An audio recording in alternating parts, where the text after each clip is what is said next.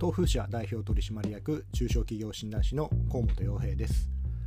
今日ご紹介するニュースはプレジデントオンラインに掲載されていた女性だから少なめは大間違い伸び悩んでいた日清食品冷凍汁なし担々麺を急成長させた意外な改良内容というニュースです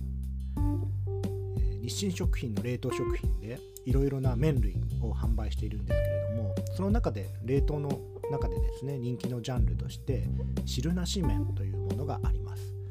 スープがない混ぜそばですとか、まあ、今回テーマとなっている汁汁なし担々麺などですね。電子レンジで簡単に調理できてでしかも美味しくてですねスープも必要ないので、えチンしやすくて麺とよく絡んで美味しいということで人気なのだそうです。さらにこのニュースの中で紹介されていたのが汁なし担々麺はですね大盛りを非常に売りにしています。そうしますと大盛りっていうことは普通、まあ、若者とか男性がターゲットなのかなと思いきや実は意外と女性が買っているのだそうです、まあ、普通女性向けの食品と言いますとヘルシーですとか量が少なめとかですね、まあ、そういったものの方が売れるんじゃないのというふうに思ってしまいがちですよね。例えばカップ春雨なんかも、ランチに本当はカップ麺を食べたいんだけれどもコンビニとかスーパーでカップ麺をお昼に買ってあこの人カップ麺食べるんだなと思われるのは恥ずかしい。というところにですねカップ春雨ならそこまで恥ずかしくないというところでですね女性の心理をついてヒットしたなんていう過去の事例があります、まこんな風にですね女性は、えー、そういった買う時の恥ずかしさとか対面を気にするからそういうのが気にならないカップ春雨とかそういうヘルシーとか健康っていう方が売れるっていうふうに思われがちで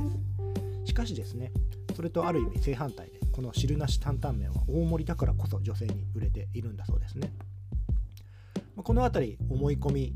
を捨てなければいけない気をつけなければいけないところなんですけれども、まあ、確かにカップ春雨が女性に人気というのは分かるんですけども一方で冷凍食品売り場から汁なし担々麺を買うというだけでしたら、まあ、スーパーのカゴに突っ込むだけですし、まあもまあ、そもそもそこまで考えなかったりあるいはま家族用なのかなと思われたりというところで、まあ、そもそもそこまで恥ずかしさとか感じないと、はい、で別に女性だからといって大盛りが別に恥ずかしいというわけではないですしという人もいるでしょうしね。実際女性でもすごくたくさん食べる人はいるわけで。そうすると、えー、大盛りだとお昼これでお腹いっぱいになるからむしろおやつとか食べなくなってヘルシーとかですね。いや普段はヘルシーなものを食べているから、えー、たまにはこういうがっつりしたものを食べて満足感を得たいっていうそういうニーズも確実にあるわけですよね。なのでそういった情報を確実に掴んで、えー、この、えー、汁なし担々麺あえて大盛りにすることで女性向けのヒットになったというふうに分析されています、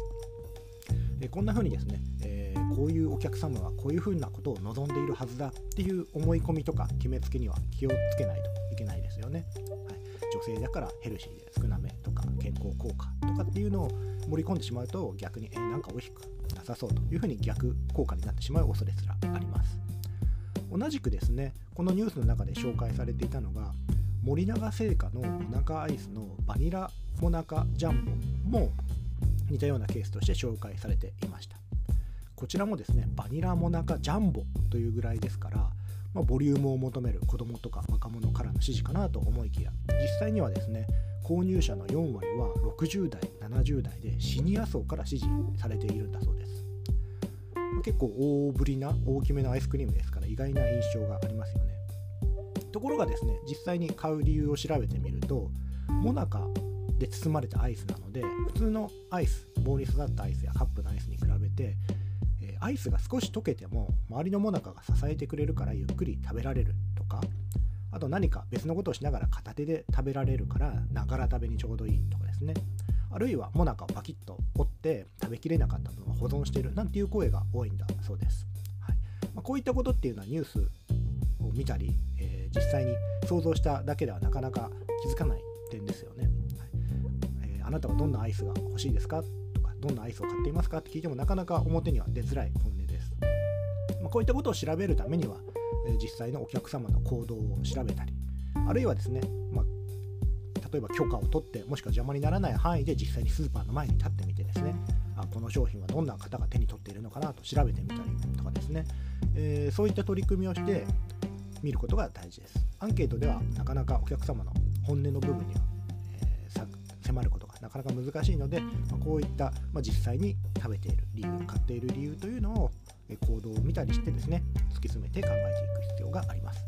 え、本日はですね日清食品の冷凍汁なし担々麺を例になんとなくのイメージとか、え、こちらの想像でお客様とかこんなものが欲しいだろうということを決めつけてはいけないという事例でした。また次回もお楽しみに。